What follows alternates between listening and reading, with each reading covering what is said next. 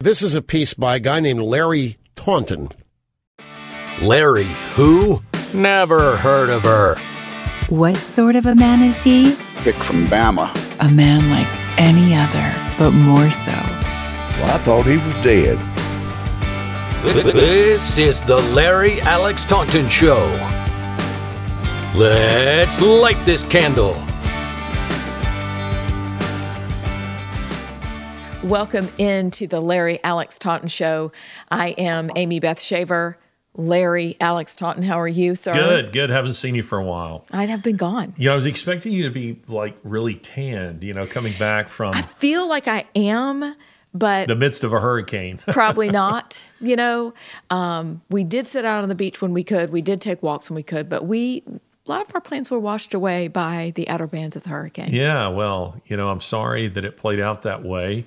Uh, it sounds like a Griswold vacation. It was a let's let's vacation into the hurricane. Let's go do the hurricane. We have these beautiful first four days are unbelievably no beautiful. wonder those rooms were cheap. and, and there were, you know, this great house, and the owners were like, "Oh, we're so sorry." And I'm like, "Well, it's fine." We started watching The Crown. We got a lot of good movies. We love to read, right? And then we got to see beautiful sea life. However, the flat tire, um, the showing up to the stores that because they close at six o'clock in the Bahamas. Just by the way, in case you go to the Abacos, really? uh, yeah, they're done. They're like, no, we're done. We're- we're- And I'm like, what? I need coffee. What do you mean you're done? so we had to drive to another store. We're like, are you open? Island time. because Chris is like, our whole vacation depends on whether or not you guys have coffee. So they did. It was fine. It was fine. Things at home go haywire when But we're in, gone. but in truth, actually, the We had a the hurricane did time. not wipe out your whole vacation. it didn't wipe out our whole vacation. It just made for good stories. We did get to see peacocks as a result of all the rain because they like to walk around down there after the rain. Did you know this? I, I didn't know this. Um, my knowledge of peacocks is limited to NBC. Listen, You know, so uh, I really don't know much about peacocks. I was about today years old when I learned that peacocks like rain and they love to walk around, but they that's common in that part of the world. And so we enjoyed it. I um, would not have associated peacocks with the Bahamas. Never, ever. I mean, would you have ever thought? And look, we were not at some shishi resort. Um, this is a this is a vacation you need to be married 25 years before you can actually take. So you weren't at Hedon, Hedonist Island? We were not, we were not at one of those islands where you're like, what is going on? We were at a very quaint, beautiful. Um, really, they make their um, livelihood through fishing, and so bone fishing is amazing down there. Okay. Um, and the sea life, and uh, so it's beautiful. Um, but they were still recovering from the 2019 Hurricane Dorian. Still. So, but it was great. It was absolutely wonderful to get away. Thank God. And thank God for 25 years. And pray He gives us 25 more. So there you. Congratulations. Thank you. So, how are you guys? Congratulations to the two of you. Great. You know, I have been loving, Lori and I both have been loving this weather, this fall weather in the South. I say this as you've been. you We didn't get in a- that. In, in a hurricane. we have had spectacular weather. Mm. Uh, I, every day I find myself, you know, giving God thanks for it because, you know, how, how you don't, you, you sometimes are not thankful for something until it's gone Right. And then you are. So I, I want to enjoy every day of this gorgeous weather because obviously, you know, particularly here in the South, we get a lot of tornadoes and storms and things like that. Uh, and they're coming um, this fall. We'll we'll have them. So um, right now, this this fall weather has just been perfect. I love this time of year. You've got football. You've got fall weather. You've got, you know, yesterday I was in a store and I could hear Christmas music in the background. And normally I kind of resent it because I'm kind of a strict rules guy about Yeah, Christmas yeah. music. You don't play Christmas music until the day after Thanksgiving. That's true. It It's is, it not is the allowed. rule. That's and right. Yet somehow I really liked it. I was enjoying it. So it's fabulous. And of course, we were just enjoying coffee upstairs in front of a fire. You know, it's just a little crisp in the morning. Today it'll get up to 80, you know, or Right. something here in in Alabama, but our mornings, you know, you you wake up it's about 60 degrees. It's just just enough that you need a little bit of a sweater. I love that. would you like to tell our amazing audience Dude, I'd like to. why why you heard Chris music? Where where were you exactly? I don't want to admit it on on. I think uh, you need to. Everyone, you I need to know. was I was in Hobby Lobby. I don't know why that's funny, but I'm just I'm impressed with you. You don't you don't you don't picture me in Hobby Lobby, do I, you? I don't picture you in Hobby Lobby. I picture you going to the customer service and saying, you "Where is what. this?" Yeah, well, I, I do need that it and I'm out. constantly. Yes, well, that is me. Okay. I am definitely Because- that guy. I'm definitely that guy. Well, I know I didn't get him, But you got him. but I did get that pumpkin. Okay. I actually didn't go in there looking for that pumpkin. It'll it'll crack you up what I was actually in there for. I was in there looking for a fireplace poker Okay. Yes. because I thought, who carries this? Who has this? And so I had gone to a couple of secondhand stores. You, know, you were very amused by this, but I, I had gone to a couple of secondhand stores looking for one.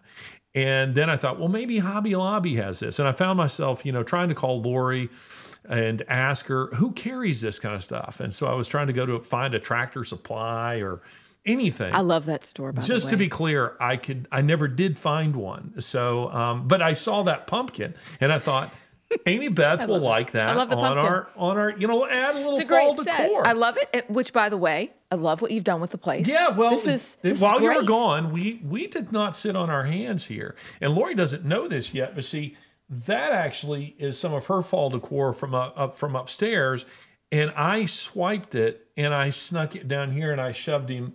I like him onto them. the I like there. them. It's very You know, merry people- and enjoyable. I- our audience is very engaged and they make a lot of comments about the background. They didn't like they didn't like The vertebrae lamp? The vertebrae lamp, which I love because as a colorblind person, I'm hypersensitive to these kind of lights. Hmm. These kind of very bright white lights. I love that warm amber yellow light. And when I saw the the vertebrae light, or as I call it, the sea anemone light, which is what I think it's supposed to be, it, it is kind of a you know weird shape, but the glow off of it is wonderful, and I like basking in it. So I put it in in here, and we had people making comments saying, "What is that thing?"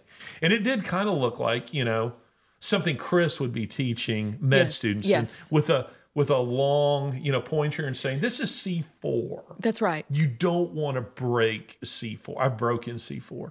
But anyway, um, yeah, so that's what we got going on. What do we have going on in the show today? Well, we have something very special going on in the show today. We have David Limbaugh, who's going to be joining us. Who is he? You know, I don't know. I, I really hope he'll tell us who he is. Who I mean, is because David who's Limbaugh? even heard of the name Limbaugh? I mean, really? Is he is he is he related to Rush Limbaugh? Quite possibly his brother. I mean, who knew, right? He is joining us today To discuss this book. He is discussing the resurrected Jesus. If I line, please, if I could get the word right. Uh, we're very excited about that. It's a book that he wrote with his daughter, which I need to ask him about because that's fantastic. But then he has a deeper purpose in writing all of these books, and it really is to get people into the Gospels. And that is what we need today, now more than ever. So um, I, I am very excited. David is on. a David, of course I know who he is. David is a character. He's a friend of mine. Just in case you didn't know that he actually knew. yeah, I, I actually do know who David Limbaugh is. PSA. And uh, David is a good guy. He is uh, he is a real character. David is a, a genuinely humble guy, and um, you know one of the things that I I find very impressive about David is you know his brother of course had spectacular you know fame and um, you know had quite an influence on inf- uh, on conservative thinking for a very long time in this country, and um, uh, sometimes when you have a, a star in the family like that, it can cause real friction in the family, sometimes for very legitimate reasons, because uh, you know some other family member is always having you know to deal with that in some way, and particularly if that family member is somebody who's very difficult. You know, take Aaron Rodgers. You know, for instance, his uh, what are you thinking right now? There's something in your head right now. Well, no, I'm just thinking about Aaron Rodgers with his brother and, you know, that whole thing. I don't think that's what you're thinking of, but Aaron Rodgers with his brother Jordan. yes, You I do know about that. I Yes. really do. Well, Aaron Rodgers, you know, of course, is uh, you know quarterback for the Green Bay Packers, very, very talented, very opinionated, uh, dates lots of starlets. He's an atheist. Uh, he's very outspoken about that. And his brother Jordan is just a super nice guy, apparently on a TV show called The Bachelor.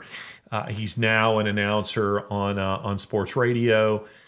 Comes off as a very humble guy, and he's a believer. You know, he's he's he's a Christian, and yet the two of them, you know, Aaron Rodgers doesn't have anything to do with the rest of his family, and you know, you you see that that there's you know that kind of tension you know going on. David is a guy who is just so proud of his uh, of his late brother uh, a rush, and it just comes off in uh, in any conversation with him. And uh, David cracks me up because uh, he had read an art. The way I got to know David was he had read an article that I had written about Tim Keller, and um, you know the how Keller's become sort of a soft endorser of um, of Marxism. Yeah. Uh, I mean, he never really comes out and you know strongly you know condemns it for what it is or socialist elements in government things of this nature. And there's some kind of shoddy use of scripture in this. Anyway, so um, David told me that he wanted to talk to me about it, and we'd exchanged um, you know phone numbers. He said, I'll give you a call sometime. And I'd forgotten about this. So I'm in South America and I answer the phone, and somebody just immediately starts, you know, you know, talking to me and I was thinking, who is this? And then I realized it was it was David, and uh, I'd been expecting another call, and from a from a guy related to a tech issue, and I thought, why is the tech guy calling me, wanting to talk to me about Tim Keller? I thought this is very odd. And then I realized it was David Limbaugh. But you will people will enjoy, um, you know, hearing from him today. Well, it'll be something special, and we're excited about it. So stay tuned and. Uh, Literally, you, you don't want to miss this. We'll see you. We're going to take a break, and right back on the other side is David Limbaugh. This is the Larry Alex Taunton Show. Larry is my favorite player. Welcome into the Larry Alex Taunton Show. I told you that we had a very special guest, and we do. We are joined uh, by David Limbaugh, and I am so excited about this interview. Uh, I'm excited about the book that you've written with your daughter, Kristen, and we can't wait to learn more about it. Sir, welcome. Hey, thank you for having me, you guys, guys and gals. I haven't seen you since Mar-a-Lago when you were um, bellying up to the bar. Uh, yeah, I think I saw you down in the basement w- when we were going through Melania's. After we'd gone through Melania's closet, we were trying to find some of those files. I don't know what the deal is. Why do they care? We're trustworthy. Why would there be an FBI uproar about? You and I have had, good reputations our whole lives about things like that. Why would they care? I don't know, but I think it's very telling that we visit Mar-a-Lago and then the FBI raids. So um, there must be something that we did that uh, brought all this on President Trump. Well, don't forget Eric Metaxas was there too. It's true too. And the guy with the long hair, the really long hair. I've forgotten his Who name. Who was that guy? He's a singer, Sean Feucht. Okay, I don't know him, He's but uh, he's a singer. you know what? He made it to Mar-a-Lago, and I did not. And you so- talk about epic. We were talking earlier about epic mullets. He has an epic, epic mullet, and he has the confidence to wear it. He, and so he pulls it off. I mean, this shocks me that the mullet is coming back. Have you noticed that the mullet is coming back? It's really not in my realm of possible scenarios personally. So no, Did you ever have a mullet, David? no. I mean, I don't. I don't even know for sure what it is, but all I know is my dad used to complain about the Beatle hair, and our hair was way longer, way longer than the Beatles ever thought about. You know, Was a reverse mullet. Theirs was, you know, long in the front. It, uh, you know, where where you know you you had to kind of pull your hair. Uh, It's like curtain bangs. yeah, I, cur- I like that. I've never You heard like that, before. Well, it was a you know business in the front, party in the back, and they were all about the curtain bang. You know, so you could see their eyes or Boom. not. There you are. You're- do you realize how much longer your hair is right now than the Beatles were? I'm talking when they started. Now, when they got when they got going into the Hare Krishna days and uh, Maharishi Mahesh Yogi, then it got longer. But that's because they had more time to grow. You know, you know, it's it's it's funny, David. I grew up in a military household, and the barbers, you know, we were my brother and I, we were um, we went to a, a barber shop always on base. And of course, as a little kid, I didn't care. But when I started to get into high school, it mattered to me. And those guys know one cut. They know one. The bowl? And so if you say, well, no, not a about just a buzz military cut. And so you say, you know, I'd like to keep my sideburns. They'll put them in an envelope for you. you know, so this is this is this is what they do. David, let's talk about this book that you have out, The Resurrected Jesus, co-authored um, with your daughter Kristen. What what has inspired the two of you to write this book? Well, I've uh, this is my eleventh book. I uh, talked to Kristen, who who's written op-eds for Fox News website. She's very much a spirit-filled Christian and prayer warrior, and she's been into it way earlier than I was ever into it. And she's kind of been an inspiration to me. Her how strong her faith is. I've been Larry. I've always been on the the head side of it and not as much on the heart side and, and long to have a better balance. I've never talked to you about that, I don't think, about where you fit on that spectrum. It's not that I think I'm an intellectual. I just mean my orientation is to study the Bible and theology more than it is to uh, get close and intimate with Christ. And I, I envy those people who, who do that more, who are a little more charismatic than I am. But she has been. And um, so I asked her, knowing that she would like to, she's a good writer, and I asked her if she would like to join me in this book. And she just, oh man, she just jumped at it. She couldn't believe I asked her. And then, and that was probably a year and a half before I really acted on it. And then when I acted on it, I think it shocked her that I would really, not that I'd fulfill my promise, but just that it would ever come to fruition. So uh, we did it together, not in in the sense of you writing one chapter, I write another, but uh, see, I've never had a collaborator or a ghostwriter or anything like that. I've had great editors, but that's it. So I do all my research and writing. So I don't. I've never thought that. I mean, I think a book ought to have one voice. So I don't think the idea of interchanging chapters would work. I did it the way I've always done the books. I did the research, writing, and and, and but then once I would do the initial draft of a section, give it to her. She would edit. She'd give her insights back and she would make her contribution. So she did, she contributed a lot to the text. And, and I, I really think this too, and I, I want to get your idea as a, as a writer on this. I think sometimes as a columnist, and I wrote a syndicated column for over 20 years, I sometimes felt my columns were flat. I was phoning it in. And part of one thing I thought about really superior columnists, I always thought I was capable of doing it, but I, I thought and sometimes I did, but to do it twice a week, every week, because you have to, not because you want to, um, it, it got to be a grind. And I thought that the really good columns are the people can think outside the box. They're imaginative. And I think one way to think outside the box is to ask yourself questions and instead of just being hurrying for a deadline. Well, if you have a collaborator, if you have somebody reading your stuff and then firing you questions back, that necessarily forces you to think outside the box to that extent. And you might be a little more expansive in your explanations, a little more creative and imaginative. So I don't know why I got off on that tangent, except to say that aspect of collaboration I found to be rewarding. But the one thing that we did do here, which is different from my previous books, is those books, all the first four Christian themed books, six of my books are political, five Christian. The first four Christian ones um, I basically went through the text and either stated it verbatim, chapter and verse, or and then interspersed commentary and insights. This time we added prayer because Kristen is such has such a facility for prayer. So every three or four pages, whatever, every section, hey Kristen, I think we need a prayer on this, and she immediately comes up with something that I think is very profound and moving, heartfelt and legitimate.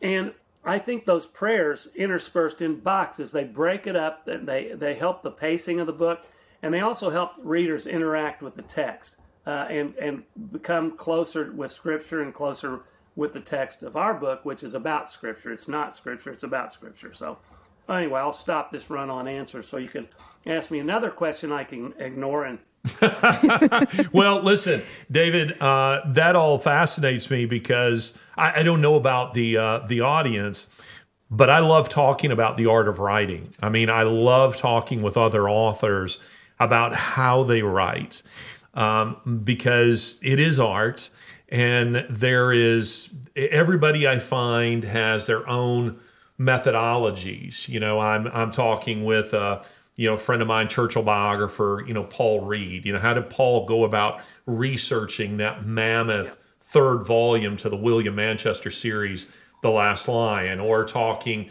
with you, or talking with a guy like Eric Metaxas, or you know, so many different authors that I know, and they all have a different way of going about doing it. But you know, I was very fortunate um, to be to be taught by great writers, Pulitzer Prize nominee uh, Forrest McDonald, great historian, who was painstaking in the way that you went about doing your writing and his expectations yeah. for how you do that. I, I think of a professor of mine, and uh, you know, I was writing my thesis, who would march you to the, um, you know, the library. You know, with I'll never forget her doing this. She took my thesis and she said, "Let's go to the library." So we go to the library, and she looks through my footnotes and she says, "Go get me book X. Mm. And so she was checking the footnotes, not because she doubted them, but it but it, it made me aware that I had to be precise because she was take I would bring her the book, she would then flip to the page that I've referenced and then look at the thesis to see if I've properly referenced the book or was I padding, you know, my uh, mm my bibliography, you know, or something like this. So I, I, love talking to guys and the way they go about doing it. But David, I have to tell you, I I think to your point, what you were saying, you have to have a mental image of someone you know who is representative of your target audience. If you if you don't know your target, you will hit nothing. And so if I'm thinking of, you know, hitting you know, the average housewife, I have a mental image of that. Would she get this language? Would she be interested in this? Would she like this? If I'm going for, you know, some real intellectual type, I have a mental image of like that me. person. And that, like you, and, but then I have readers, you know, I have guys like you that I would say, Hey, David, do you mind reading this article? And does this resonate with you? Or, you know, does it, does it just, just feel like this, this doesn't at all? And I feel like you're, what you're describing, the way you and Kristen have gone about writing this book, feels to me the only way I could know that a collaboration could really work. Because I'm with you. I, I would think it would be very difficult to be going, you know, if if a book um, if you're going chapter by chapter with different people, it, it, does feel a little discombobulated, I think. But the way you've gone about doing this, uh, it feels to me like this is a a very good way to do it. And your your daughter, the sense I get of of Kristen is that she's a nice balance um, to you. Not not better, not worse, just just a balance. Would you agree with that? Way worse, but yes, she provides a good balance. She's subordinate. She's she's deferential. I'm the dad. I'm just kidding. No, I'm kidding. She's better. no, she oh total. That's exactly right. Great balance. And even though I might not be able to achieve the the level of heart involvement that I aspire to and that she has. The book, the product of the book, I think brings that because it brings both of us, and I think it's melded uh, into a unified whole, um, as opposed to the populace of the United States. Um, why the resurrected Jesus? Was this your idea or her idea? The why this topic? Okay, let me real quickly. These first four Christian books I did. The first one was and I won't give the names because I'm not trying to promote them. The first one was my faith journey. It's okay to promote them. That's that's what we're here for, David. Promote them. Yeah, but but I mean, I don't want to look cheap. I'm just saying the first one was my faith journey and apologetic. Jesus on trial. You can get it at Amazon. No, and the second was the Emmaus Code, which is about Jesus in the Old Testament, all the prophecies and every other way he was in the Old Testament. Funny story. A Jewish friend of mine once said, "What are you working on?" I said, another book. What book? I'm trying to avoid it. Kind of went conflict. And he goes, I said, the Emmaus Code. What's that about? Will you quit asking me questions, David? And he goes, I didn't say that. He go, uh, I said, it's about Jesus in the Old Testament. He goes, in the Old Testament? you know, he's an Orthodox Jew, and he's going, "What do you mean, Jesus in the Old Testament?" And then I explained to him. Uh, but the the next one, right there, David, if I may, uh, um, I don't know if she's she's watching or listening. Erica Moore, who, if ever I am in Bible trivia, Erica Moore is on my team. But Erica Moore, who is uh, she's a biblical scholar, Old Testament chiefly, um, who I was fortunate enough to have in uh, in graduate school, um, in uh, in seminary. And Erica would say this, David, to your point, to reinforce your your point. If you were writing a paper for her on Exodus, if on uh, uh you know on Ezekiel, on on Second Chronicles, she would say that if an Orthodox Jew can can read your paper, listen to your sermon, and agree with everything you say, you get an F. Mm. And what she meant by that was she was saying if you can't see Jesus in the text and you can't communicate that in your message, you get an F because Good. Jesus is there in the text. Good. That's that's right in line with my thinking. And I don't see how you can be a Christian without thinking that. Um, not that not that that's a litmus test, but you know what I mean. People are blinded to it sometimes, I think, and ignorant about the Old Testament and, and run from it. But the next book, starting with the third book, I began going through the, the text of the Bible itself. And that the true Jesus, it was a compendium of the Gospels in chronological order, which is a difficult task. And then, again, interspersing commentary with the text um, and, and rephrasings of the text. Then the next one was continuing after the Gospels. You've got the book of Acts and the Apostle Paul's first six epistles. That's what Jesus is risen was about. This book, uh, The Resurrected Jesus, is about the, the Apostle Paul's final seven epistles, the prison epistles, which he wrote presumably from house arrest in Rome, and the pastoral epistles, which he wrote to his colleagues and understudies, uh, Titus and Timothy. So it's not it wasn't a choice what are we trying to to what point are we trying to make in this book or any of that it's going through it's like a commentary uh, of those seven epistles uh, in the new testament and so uh, it is in addition to being a commentary a lay commentary because we're not scholars it's also a devotional it's kind of a, a bible study in, in the form of a book and uh, it's kind of like to me too. I think of it as Sunday school writ large. I taught Sunday school for a while, and you know, I because I came from a position of skepticism and became a believer after studying the evidence. and it's not blind faith, as the skeptics will say. There's overwhelming evidence, in my view, for Christianity's truth claims. Uh, faith is still obviously essential and required, but what we mean by faith is another issue. But I, I think that the goal here is to try to introduce lay readers or new Christians or even advanced Christians if they if they want some more scholarship and have access to more scholarship because I've I've got access to uh, 31,000 plus books on my Logos uh, software, and every time I open a, a passage and I hit passage guide, it'll open up to over 100 commentaries, and I have access to those, and I try to get the best uh, the clearest explanation and put that in the text so that people will be will have a better understanding of what the, the text of the Bible is saying and also be treated to some of the greatest thinking throughout the uh, Christian era. You know, some of the the, the uh, early Christian thinkers, the early church fathers, and all that, and all the way through to the greatest thinkers today, and put all those in.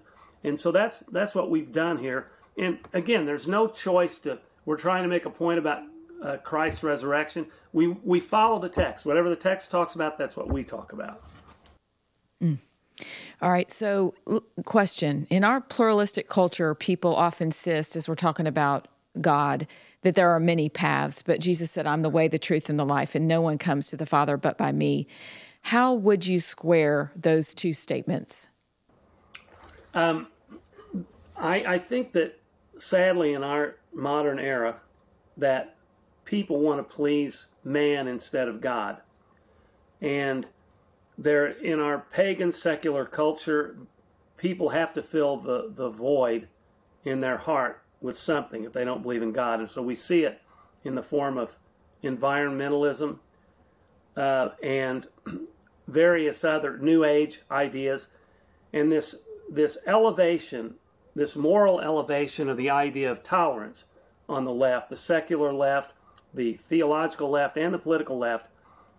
Of course, by tolerance, they don't mean tolerance; they mean acceptance wholesale of their ideas and rejection and shunning of conservative and Christian ideas, which is another thing they do. They distort the language. And so, um, what was the question? I'm getting myself off. What? Oh, well, oh, oh! How you reconcile? Yeah. So I think they're they're.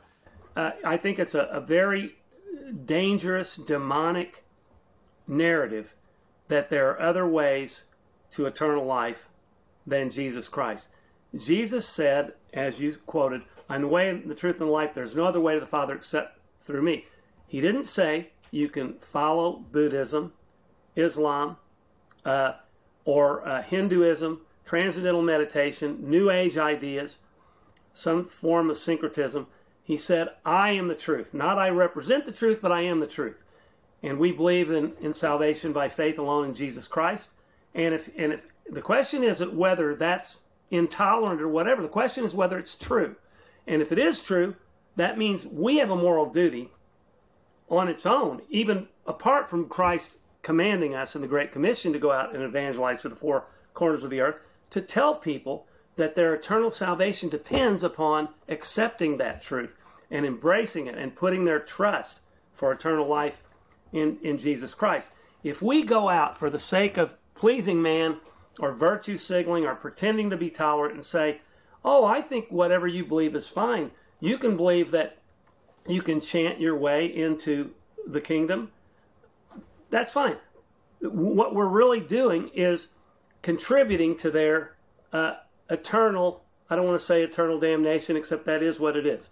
And so, why, how is that in any way moral for me, for the sake of being a nice guy, to tell somebody that they can believe whatever they want? Now, of course, they can believe whatever they want. And of course, I need to be winsome and tolerant and nice to these people. But I don't need to lie to them to distort the truth. And if it is true, and I firmly believe it is, I have a duty to say it, no matter how much it offends people. Christ didn't say he came to unite people in that sense. He came to divide mother and father, brother and sister. Why? Because he is the truth, and he knows that the the ruler of darkness is controlling this world, and he knew that he was up against that, and we would always be up against that. You can't unite people whose goal it is to undermine everything that is good and true and moral and that brings order to the universe. And so that's what we see from the left, inside and outside the church. We have a duty to stand up against it. Those two statements are not reconcilable to answer your question. Mm.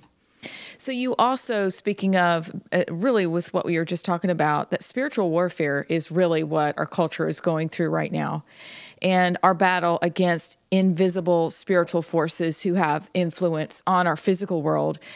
So, how would you address skeptics who might say that these are fringe ideas and they're just euphemisms and ancient superstitions about ghosts and goblins and, you know, that's just yeah. crazy talk? Yeah, and I used to think that too. And, you know, I never believed in the devil. That just seems so bizarre to me. But Paul talks about in Ephesians 6 and elsewhere the, the, the spiritual forces that are behind the material forces in the universe, and that the real, the, the moving reality, even though it's invisible, are the spiritual forces behind uh, what we're seeing. Now, I think it is manifestly obvious now that this is what's going on because you can't explain what is going on, especially in modern day America, well, globally, apart from spiritual influence we have the celebration, not just the grudging acceptance, but the celebration of abject, outright, objective evil. The murdering of babies is glorified. If you stand for the murder of babies, you are celebrated in this culture as moral, as morally superior. If you oppose it, if you champion life, which and, and God is all about life, Satan is all about death.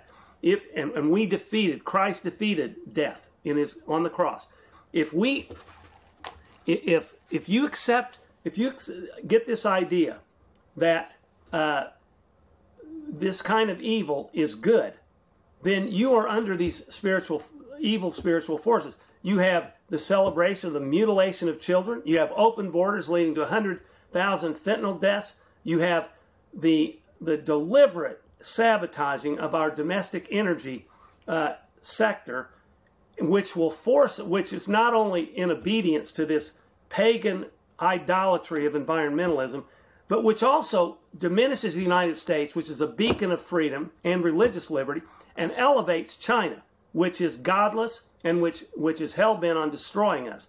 So all of these things are evil, and yet you can't approach the people who per, uh, who support these evil things on a logical basis because they think you're crazy. There is no way. Try these days to have a political debate with any. None of this matters, and I think it's because they're impervious. I think they're spiritually blind. One one one other thing I want to say is as to this being a superstition. One, one of the most compelling proofs to me of the Christian worldview being true, the biblical worldview being true, is the pervasiveness of evil we see in the world. The biblical worldview tells us about man's fall. We were created in God's image, of course, but we fell. And there is evil throughout the world. And the evil is so, so terrible and so pervasive that I can explain it no other way than through the dichotomy of good and evil that the Bible uh, sets forth. And, and, and the more evil I see, the more convinced I am of the existence of God. What a paradox that is, but it, and what an irony it is. But nevertheless, it's, it's, it's what I believe. David, um, we need to take a break, but when we come back, I want to dig down into the evidence for the resurrection. You know, you speak of an abundance of evidence for the resurrection. So let's take a let's take a quick break, and when we come back, we will dig into that just a bit. We're with our guest, author, lawyer, intellectual, David Limbaugh. We'll be back in just a moment. This is the Larry Alex Taunton Show. Welcome back. We are with our guest, David Limbaugh, who is talking about his newest book, The Resurrected Jesus, which he co authored with his daughter, Christen Bloom. Um, it is a, I, I You know who literally, she works for? Fox News. Well, specifically, Who does News. she work for? The One of your works- favorite people? She works for Sean Hannity. does she really? She does, doesn't she? How do I not know this? Yep, she's uh, she's with uh, she's with Sean Hannity. I've seen uh, some of David's um, uh, photos that he's posted on Twitter, and uh, yep, that's that's who she's with. David, um, you were talking about you know going online and um, you know reading this and that commentary and so forth. I'm just curious. Do you have any favorite commentaries? You know, ones that know, you've come to really trust. I really like the life application commentary. Bruce Barton. I he just every time I, I like MacArthur, even though I'm not a Calvinist. Um, I and um, I know I know I know they say. You know what's interesting is is I and I misunderstood about this. I was on another podcast and said I'm not a, a you know hardcore five point Calvinist, and I saw in the comments somebody said I was being critical of Calvinists. I was not. Um, I'm just saying I'm not one. I'm being honest. Although I think I'm a hybrid between Arminian and, and Calvinist, and you probably think, well, you don't know enough about it to even because if you think there can be a hybrid, you're crazy and you don't understand it. Probably true, but uh, I, I, I could explain that, but no reason to. I don't think it's a salvation issue, even though it's about salvation. It's not a salvation issue how you believe on that, and so uh, I just. Uh, where did you ask me? I get off on another tangent. Yeah, I was I was just saying uh, any favorite commentaries. Oh that, yeah, yeah. that you you know, have. the- the- in this book, I went back to the early church fathers, wh- which really there's so many of those guys. I love. It really is, and I I explored it more this time than I ever had. I like you know some of John Stott's books. He isn't. You, you familiar with John Stott? Oh man, and um, and you know there there are so many. I mean, I could just I can't even describe a lot of these systematic theology books. I love, and uh, but the commentaries there are so many. You know, F. F. Bruce, Gordon Fee. I Have you ever love read- I love F. F. Bruce. So Anything by He's- F. F. Bruce. he's ridiculously intellectual. Another book I was reading recently, it's not a commentary, but it's New Testament history. And, and Bruce writes, I think, the definitive book on that. But this, uh, I think this uh, professor from Asbury, what is his name? Oh, I'll have, I'll have to think it later. But man, he's good too. Ben Don Carson, D.A. Carson is another another great He one. is. Ben, Ben Witherington is the Okay. guy. But Not Carson's great. I Packer, all these guys.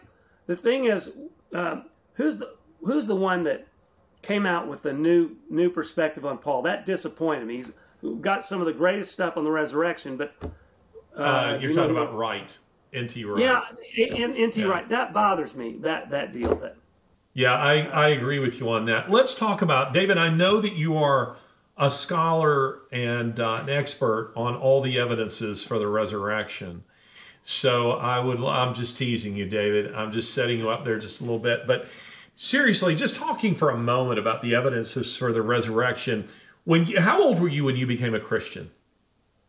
probably mid thirties. Even though we were raised as Christians. Okay, at some level, you had to you had to accept the credibility of the Christian faith. What would you say that you found compelling as a as a guy in his mid thirties that you said, no, this is true? Well, the, the fact that all these people, the disciples of, of Jesus, the apostles, were willing to die uh, based on what they witnessed and what they heard from people and their encounters with Christ and, and seeing the resurrected Jesus. Now, if he hadn't done what they uh, what he said he did, if he hadn't died and been resurrected, if he hadn't performed these miracles, there is no conceivable way they would have died for something they knew to be a lie. Uh, that's different from any other religion. I fully believe that Islamists who commit suicide uh, because they believe they're going to be rewarded by Allah, they believe sincerely that th- these things are true, but they have no way of knowing if it's true because they didn't witness anything, and the people they rely on didn't witness anything, and there are no proofs that they witnessed anything. Th- these guys knew they they were in the flesh and they saw it. They had nothing to gain. I mean, not one thing to gain. They put themselves into immediate positions of persecution and and disrepute and yet they stood against it. And they were cowards before, by the way. Peter denied Jesus three times. Then, after that, one of the foremost evangelists, Paul, was a persecutor of uh, Christians as, a, as an Orthodox Jew, as the Hebrew of Hebrews. And after his encounter with Christ on the Damascus Road, became the most zealous uh, evangelist uh, throughout Christian history. And, and all these stories of people who martyred themselves for the sake of, uh, because of of their saving faith in Jesus Christ is compelling. And then you have all the witnesses, the eyewitnesses. Paul talked about 500 people at one time saw him, then two or three, then one, then another. It's not the kind of thing, it's not pat. Nothing in the Bible is pat. There, there are these theological truths sprinkled through 66 books written over 1,500 uh, years with 40 different authors in different languages, and yet there's an integrated theme throughout. It had to have been the result of a divine conspiracy because humans couldn't have gotten together without a time machine, the people who wrote the Bible. It had to have been inspired by God. And so, uh, all of these things uh, that the Bible talks about, uh, the, the, the New Testament authors talk about, and that Paul had, it, it is historically true that if uh, Paul was lying, these people who he claimed witnessed it could have come and totally contradicted him. And no one did. There's no evidence that anybody contradicted him. And there's also secular evidences, Josephus and, and the rest, uh, that, that corroborate the existence of Jesus to the point where now no serious historian denies that the historical Jesus existed. We have no one in history who has ever come to divide history. Jesus literally came, and you, you have the uh, BC and AC based on his birth and death. And so uh, there, there's no other, there, there are so many profound things that occur. And if you read the Bible, the more you read the Bible, and, and one motive I have, and Christen has in writing these books, is to inspire people to read the Bible because I believe the Bible contains the power of conversion. And so, and it, it draws you closer to God. And once you become a believer, of course, you even become closer because it's one of the spiritual disciplines. It's, it's the living Word of God. It is the inerrant, inspired, uh, living Word of God that speaks to all of us. And when I finally became a Christian, it occurred to me I'm holding in my hand the Word of God written through human agents. And it blew me away, and I, I, I looked at it with a reverence that I couldn't even imagine before. And that's when I began, began studying feverishly and reading it all I could and, and reading books about the Bible and theo- theological books and the rest. You know, I want to say to um, to our our viewers, to our listeners, people in uh, in Times Square who are watching us uh, there, that this is this. Why are you laughing, David? This is all completely true. Um, that this is what a phone conversation with David Limbaugh is like. He is a passionate guy. As a passionate guy, I appreciate David's passion when he gets going, you know, on these things. David, I couldn't agree with you more. Um, that is, uh, it's it is awesome when you really and I, listen from the perspective of a historian. Get this; these are just little little tidbits I give you for free. You know, just the random. And we thank you. That, that, that, that, just things you pick up, you know, in your own study uh, and in your your own experience that are trivia things that actually relate to our conversation. We have no first hand sources for the existence of Alexander the Great. Zero. We have no second hand sources for these. This is Robin Lane Fox, who is he would say, I'm not a biographer. He's a, a scholar of Alexander the Great. He would say, I'm not a biographer because a biography of Alexander the Great is impossible. And he points out we have no firsthand sources for Alexander the Great, no secondhand sources for Alexander the Great. At best, we have third hand sources that have come to us roughly two to three hundred years after Alexander the Great's death. And he says, you know, he points out, and yet no one questions the existence of, um, of Alexander the Great. Jaroslav Pelikan, um, the, uh, the, the, the great uh, religious historian, he says that we have, quote, an embarrassingly rich uh, uh, repository. I started to say a suppository, but that, that that's wrong. That would be the so wrong, wrong. word. We have an embarrassingly rich um, repository of um, a firsthand sources for the life of Jesus Christ. I mean, it's extraordinary, and it's it's kind of funny to me when there are some of these atheists who portray uh, uh themselves, they parade as intellectuals who want to bring into question the exist the moment you bring into question the existence of Jesus Christ as a historical figure, which is different from them mm-hmm. questioning whether or not he's God. But no, to my mind, no credible intellectual argument can be had if you begin there. Mm-hmm. The, the the real question isn't whether he existed; it was did, who was he, who he claimed to be. And of course, you decided that he was, we decided that he was, and hence the reason that all of us became became Christians. David, as we uh, as we begin to wrap up our conversation about this book, um, per, somebody who's who's thinking of buying this book, what would you what would you want them to know about the book? Uh, okay. And let me add something too. There's so many proofs. Look at the biblical, look at the, the prophecies of Christ. Stunning, stunningly accurate, hundreds of years, uh, in some cases, thousands of years before uh, he existed. And, and, and, so we didn't get a comprehensive list. So anybody that's smart aleck lists this commentary, a lot of it's stream of consciousness. You have to understand, I didn't come through a pre- prepared checklist, but I will be prepared. You you doubters next time if you want. But but so, so the issue isn't whether I can tick them off one by one. The question is whether they're true and whether it happened and they did. Okay, so what I want, I really I want to reiterate. I I am so excited. I, I was so excited when I became a believer that when I finally gave the Bible a chance, when I finally uh, quit being a smart aleck, and I wasn't really rebellious because I always believed in God. You have to be a moron not to believe that uh, an uncaused cause created this because nothing can something can't come from nothing. And despite what um, your buddy richard dawkins says we didn't even if we came from multiverse and aliens dropped us who created them? It's too stupid to even argue with that stuff. It, it, it's, it's, it's, embarrassing for people that smart in their fields.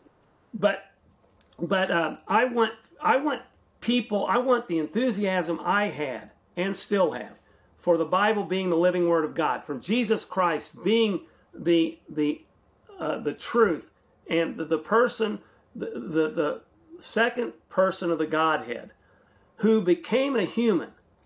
He was enjoying a, a, a, eternal bliss in eternity past with the Father and Holy Spirit.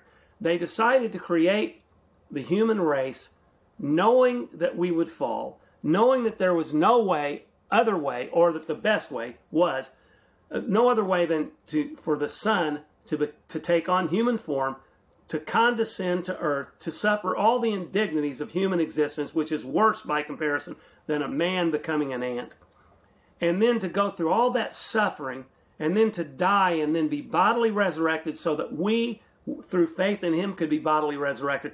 That's the kind of story of love and redemption that a human being couldn't come up with.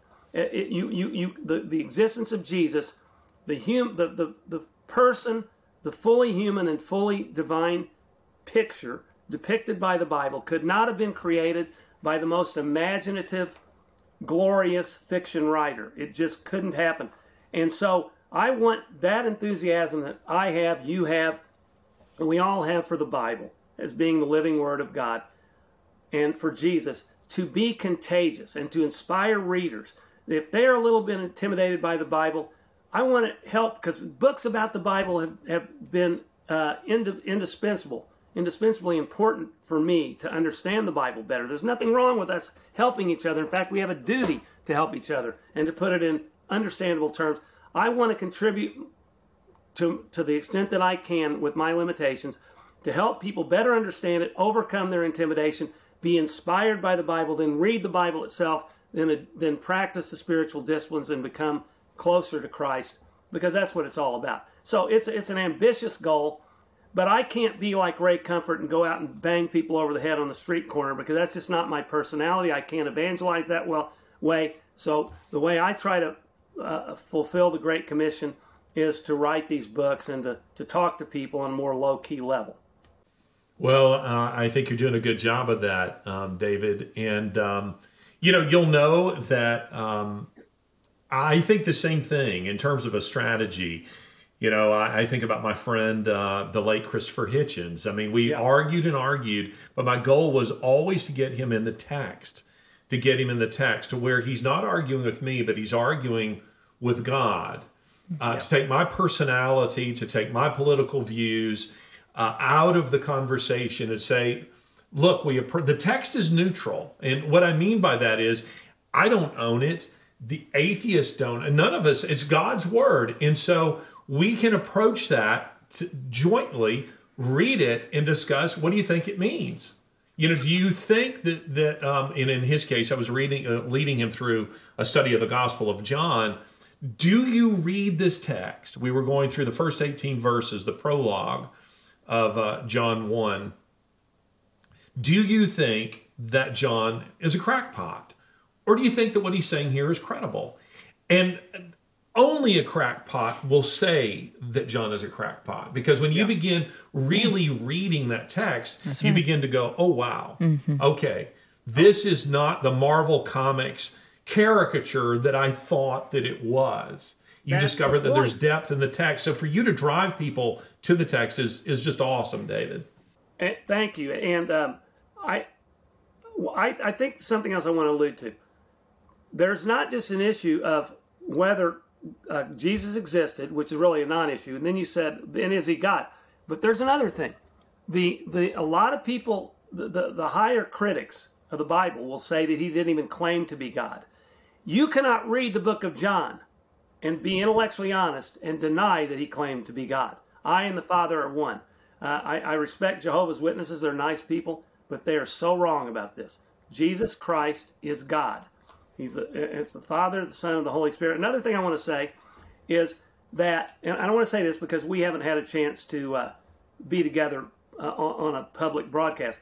I think Larry Taunton, Amie, is one of the best writers that I know, and that's how I was drawn to him my, my I didn't even know Rush had read him. I mean, I knew I heard the, but I the Taunton name didn't. When I read him later after Rush died in one of his columns, it, it didn't say, "Oh, that's who Rush talked." I didn't remember the name, but I, I can't remember. I contacted you or something or tweeted you.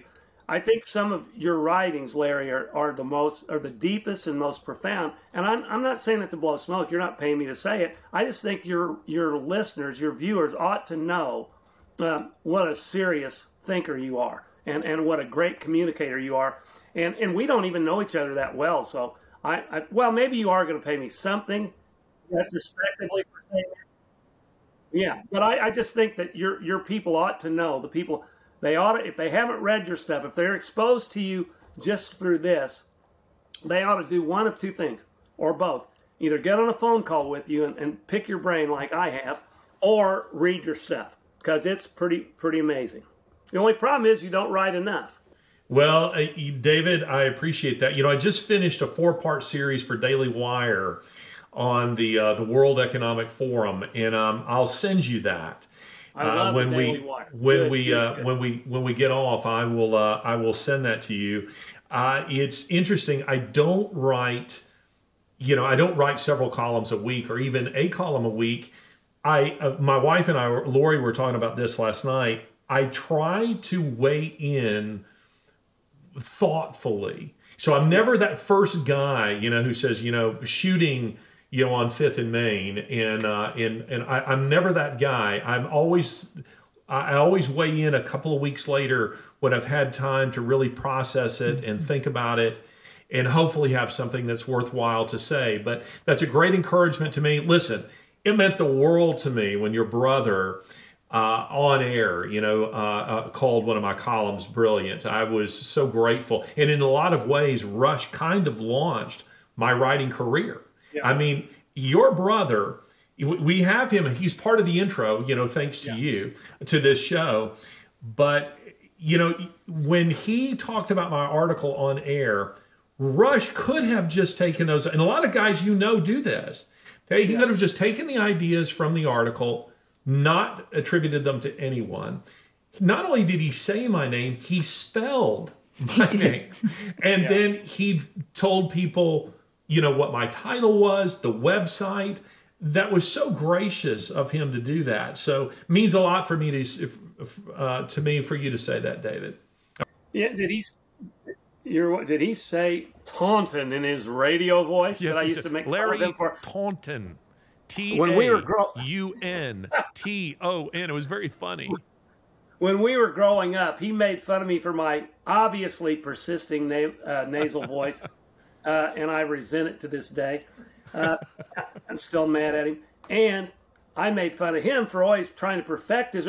And he was. This guy was a, a genius in the making. He he and he worked his head off from the time he was seven years old to become the world's greatest broadcaster. He earned it. I'm telling you. And he, I used to make fun, but what he was doing is getting getting rid of that Southeast Missouri twang, and he originally had that, you know, that folk phony radio voice because he was imitating Larry Lujack But then once he got his confidence, when he really got his shows, that just melted away, and it was the Rush voice without the accent. Well, and I again, I resented it for it. Well, I got to, I, I got to tell listeners this. I've already told you this story, David, but I've got to tell you know the the people in Times Square um, this story.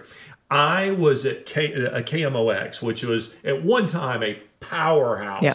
radio station because in in Alabama I could listen to KMOX broadcasting uh, St. Louis Cardinals games. Yeah. So that's how the Cardinals kind of became at one time. They were kind of America's team, really, yeah. the heartland of America. Anybody wasn't a Yankees or a Dodgers they fan, should, they still should be. Yeah, because they were uh, they were uh, uh, just a powerhouse. So anyway, I was sitting in their green room. I'm waiting to be called on air for uh, a guy's show, uh, Mark Reardon, um, for his show. Yeah. And while I'm sitting in the green room, I'm just walking around the room, and they have this framed letter from Rush Limbaugh on the wall. And it's, I don't know the year, 1983 or something. You could probably yeah. guess it, David. But it's a, a, it's the kind of letter your dad would tr- teach you how to write to do prof- nobody does this anymore but this was a very professional approach to an interview and it was him saying writing to them very formally and saying Thank you very much, Mr. So and so, for the interview yesterday at KMOX. I'm so sorry that you do not have a, uh, a place for me at your station at this time. But I hope that you'll you'll remember me in future.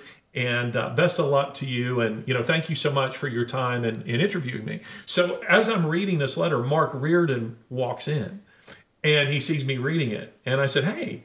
Rush Limbaugh applied for a job here. He said, "Yeah, we hang that on the wall to remind ourselves what idiots, what idiots we are uh. because we turned him down because at that time nobody knew who Rush Limbaugh was."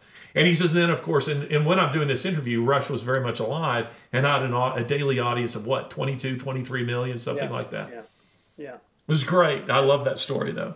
yeah. So, I really appreciate you guys having me on. And uh, if you want to learn something about politics sometime, I'll come back because I'm I'm brilliant on politics. Well, absolutely then. And listen, if uh, anyone would like to get a jump on the holiday season, go ahead and purchase The Resurrected Jesus. Uh, you know, as you're listening, that you have family, uh, you have friends, your heart is burning because you think, I know that, that this friend would really enjoy reading this. Good Christmas gift. Pointing them into getting into the Word. Uh, do it by buying this book. And um, thank you so much for coming on with us today. And we will. We'll have you back and we'll talk about politics Yeah, next time. absolutely. And and I'll make sure that the tech is you know is very difficult again. Absolutely. Maybe so even that we're worse. consistent. Although I'm sure that all the difficulties at the beginning of this were all your fault. So uh, If if we talk about politics, my head will explode. I've got to make sure my life insurance is in. Uh, You can have two Diet Cokes beforehand. David, great to have you, buddy. Thanks. Appreciate it. Thank you. Turn out the lights, the party's over. They say that all. Ladies and gentlemen, we are grateful for the standing ovation, but there will be no encore for today's performance. Please exit the building in an orderly fashion. Thank you. Honey, can we leave now?